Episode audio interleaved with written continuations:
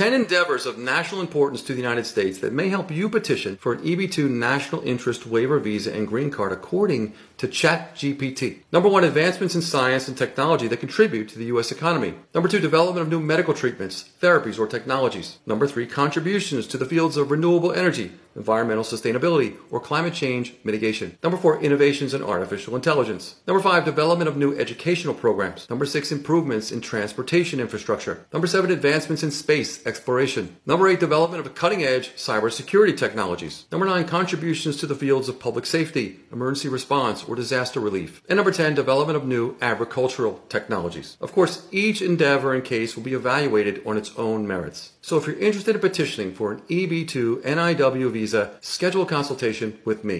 And follow for more. Short Cast Club